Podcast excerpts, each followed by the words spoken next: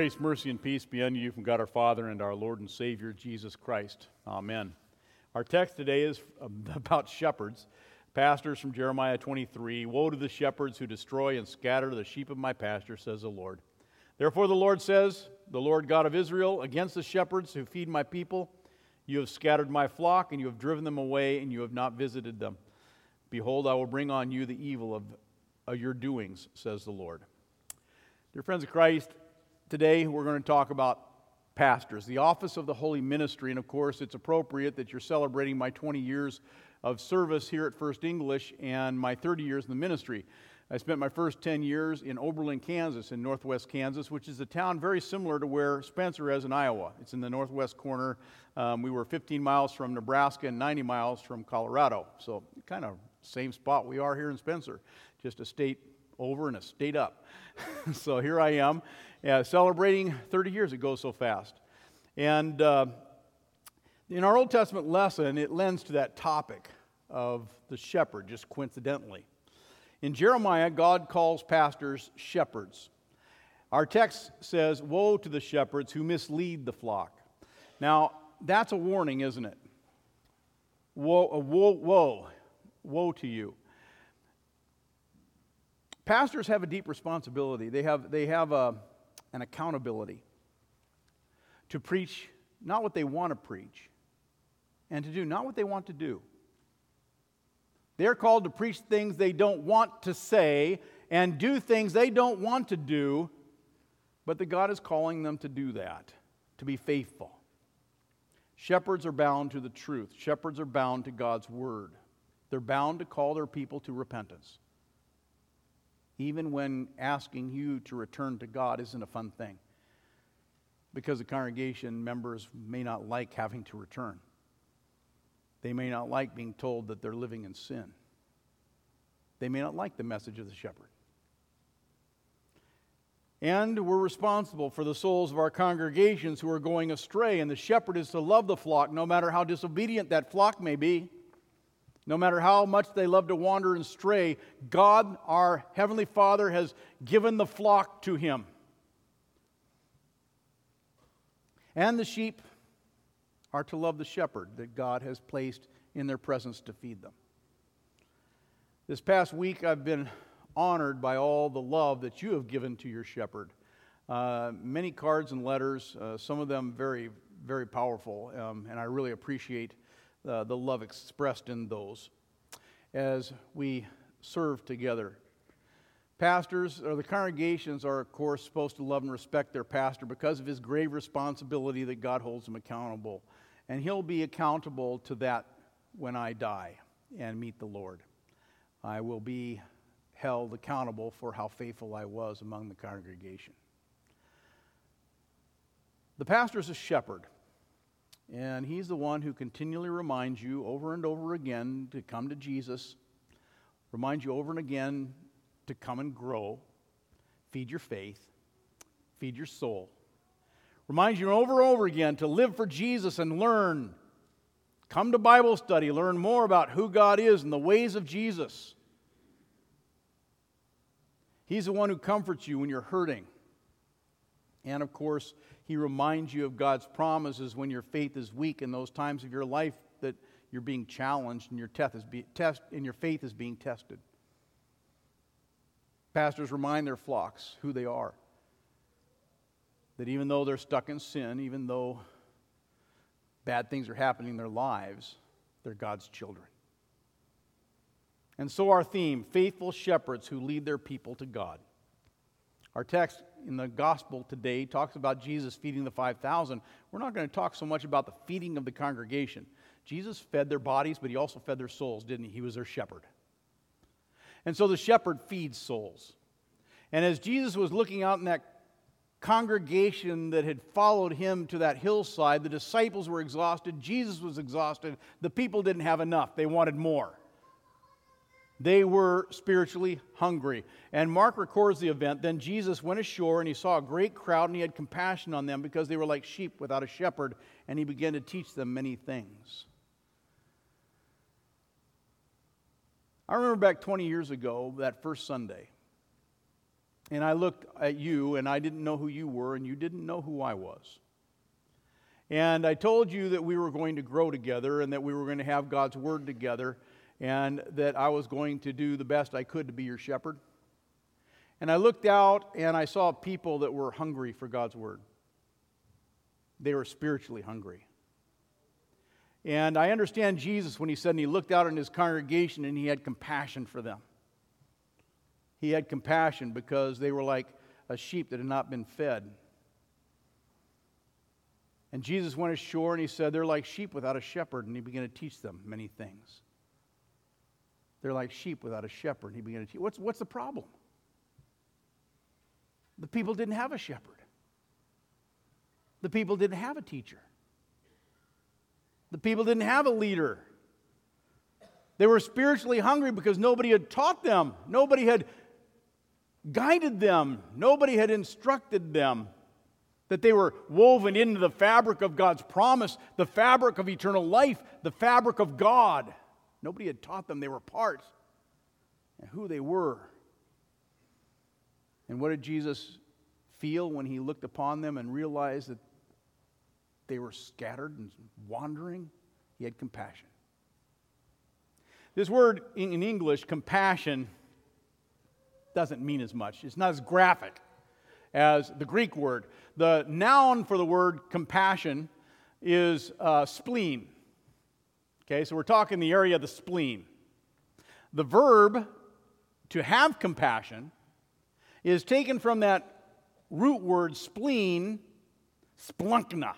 It kind of sounds like spleen, doesn't it? And, and it means to have that gut feeling or to have a broken heart Compassion is that feeling you have in, inside your body. I mean, literally, physically, you're feeling something so intense that you feel it in your stomach and your gut, in your, in, in, your, in your abdomen area, and it hurts. And Jesus looked at the people and he physically hurt, and he had compassion on them. It's the word he used to describe his love for us. He looks at you and he has compassion. So, exactly how compassionate is Jesus toward rebellious people? Toward people who are not always willing to follow his word, toward people who are not always willing to listen to the shepherd, toward people who are not always willing to come and be fed, even come to church on Sunday, much less a Bible study, toward people who do not deserve to be woven into the fabric of God's eternal plan of salvation toward people who are not always ready to believe what the pastor teaches, what the pastor says. How compassionate is Jesus toward you? Well, he's tenderhearted and forgiving. How long does his compassion endure, though? How long does that feeling of, oh, look what's happening in their lives, how long does that continue? That gut wrenching compassion as he looks at you and he sees you hurting and he sees you struggling. How long? For a while? Till you're 18? Till you're 30? Till you're 90? No, his mercy is forever. Psalm 103 says, The Lord is compassionate and gracious, slow to anger, and abounding in loving kindness. Loving kindness is compassion. It's that feeling. The Lord is gracious and uh, compassionate and gracious, slow to anger, abounding in loving kindness, compassion. He has not dealt with us according to our sins, doesn't treat us the way we deserve to be treated, nor has He rewarded us according to our iniquities. As high as the heavens above the earth, so great is his loving kindness, compassion toward those who fear him. So, as your shepherd, I am here to remind you that though we are unfaithful, and though we hear the law of God that condemns us, God has compassion. And that He loves you and He cares for you.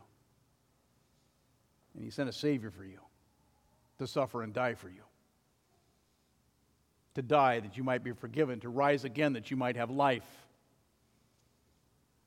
You live by God's grace and you're covered by that undeserved love that undeserved love of God and the mercy. He looks at your life and he's moved by compassion. He feels it in his gut. He cares where you're at spiritually right now. He cares what's going on in your life, what's happening in your job at work. He cares about what's happening in your church, in your family, in your homes, in your hearts. He cares. And the miracle of his compassion is that he takes your life and meticulously and then even miraculously, he weaves it he weaves you from the dust of sin and death and disobedience, and He weaves you into the fabric of forgiveness and grace and life. And He makes you pure and holy in Christ Jesus. Because of His enduring compassion and mercy, He weaves you into the tapestry of His eternal plan of salvation into his family tree. You're woven into the tree of God. He doesn't help us out. Compassion and mercy, He weaves you. He weaves salvation for us. You don't have to do the weaving. He's the weaver, He's the potter. We're the clay. He does all the work, He just offers it to us. And the pastor is the one who communicates that to you. The, past, the, word, the Latin word for pastor is shepherd. So that's where we get that, that, that word shepherd. And in Jeremiah, God says, Woe to the pastors who are destroying and scattering my sheep. Woe to the priests. Woe to the unfaithful priests. Woe to the unfaithful prophets. Woe to the shepherds.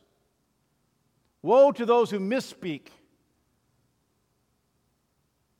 who fail to feed their sheep the word of God and give them what the people want to hear in the modern day.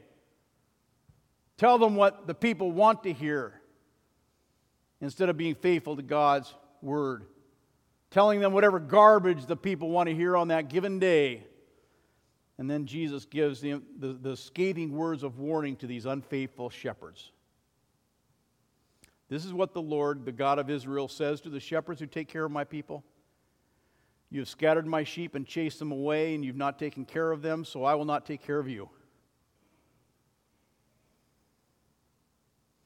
By punishing you for the evil you've done, declares the Lord.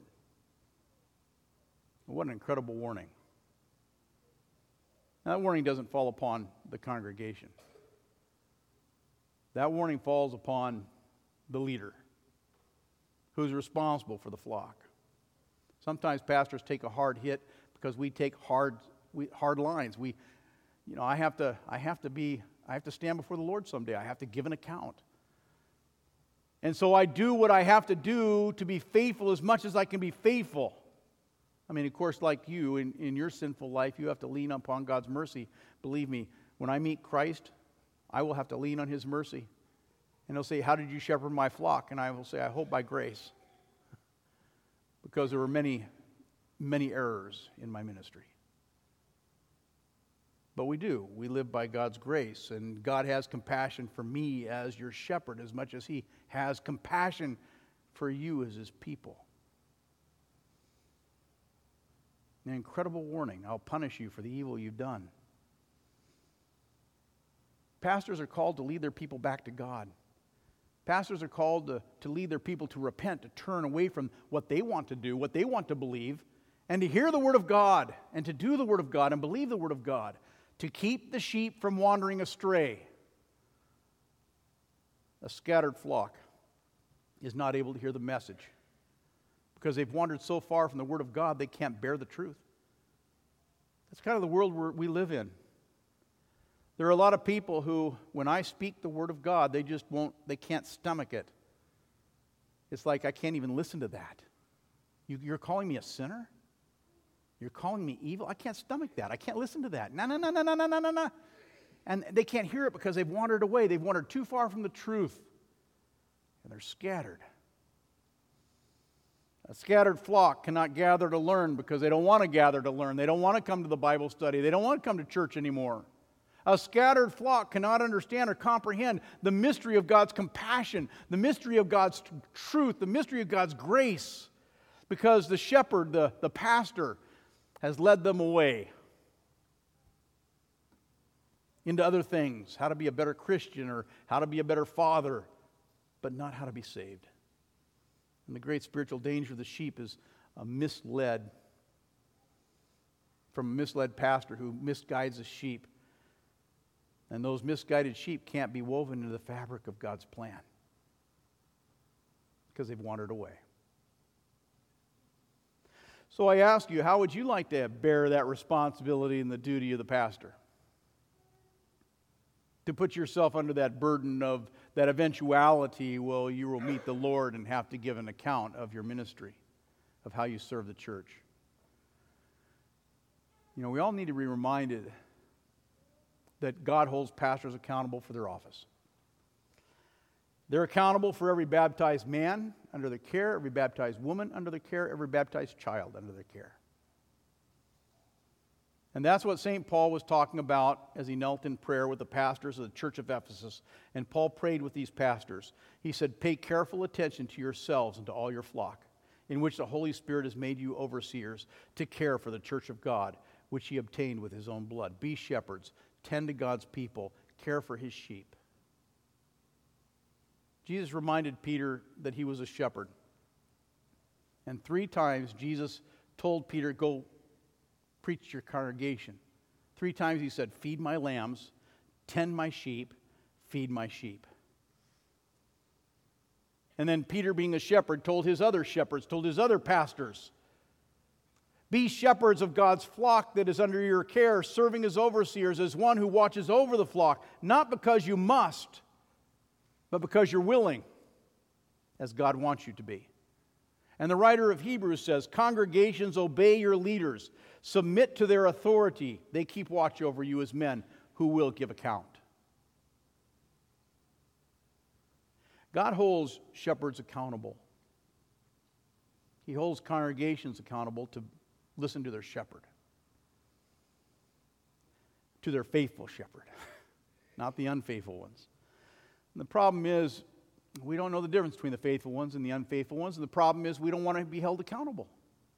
We don't want to be held accountable by God to have God tell us what to do or what not to do, what to believe or what not to believe. And especially, we don't want a pastor, a shepherd, telling us what to do or what not to do or how to believe. We are an independent, stubborn, willful people. We will not be told what to do, even if it is God telling us what to do and will not easily be guided and will not easily be led. So, what does Jesus do with these stubborn, prideful, insolent people who stand on their independence? And the crowds of people followed him. And this is what he saw in their hearts the insolence, the separation, the stubbornness. Did Jesus look at them with disgust and disdain? And he looked at them with compassion. They were scattered, they were lost without a shepherd. He felt in his guts. He hurt for them, a lost people, a people straying, a people fighting to survive, a people fighting with each other, a people not understanding their purpose, their role in this life, they don't understand how they fit into the plan of eternity. They don't understand how to serve God or live for Him. They are lost and they're scattered. How do they fit? What is God's plan? And the congregation needs a shepherd to see all that. They need a pastor who will remind them when they're hurting, a pastor who will come next to them when they're grieving a pastor who will remind them as a casket is centered in the congregation this is one we'll see again. Don't forget God's plan. That we're forgiven, that there's salvation, that there's life after death, that there's hope. The pastor reminds the people who they are continually. You are forgiven people. You are a people made holy by the blood of Christ. They need to be continually called back to the compassion and mercy of God and reminded that their lives are a thread in the magnificent master, masterful tapestry of grace of God's grace called eternal life. They're woven into the fabric of eternity. Pray for pastors that Satan not win them over. I pray for pastors that they have strength to endure and, and, and the ability to better communicate. Do the things they don't want to do. Be in places where they don't want to be. Say the things they don't want to say. Better learn to communicate God's masterful weaving of the tapestry of salvation, to be a shepherd, to be there to comfort, to help them to comfort. I always appreciate it when people tell me, Pastor, so and so is hurting, you really need to go see him. Sometimes I don't know. Sometimes I know and I'm just not going. Sometimes you need help with all that. They, people need help and hope because they're hurting, and they need, they need to know how they fit in God's eternal plan of salvation because they're wondering and they're scared.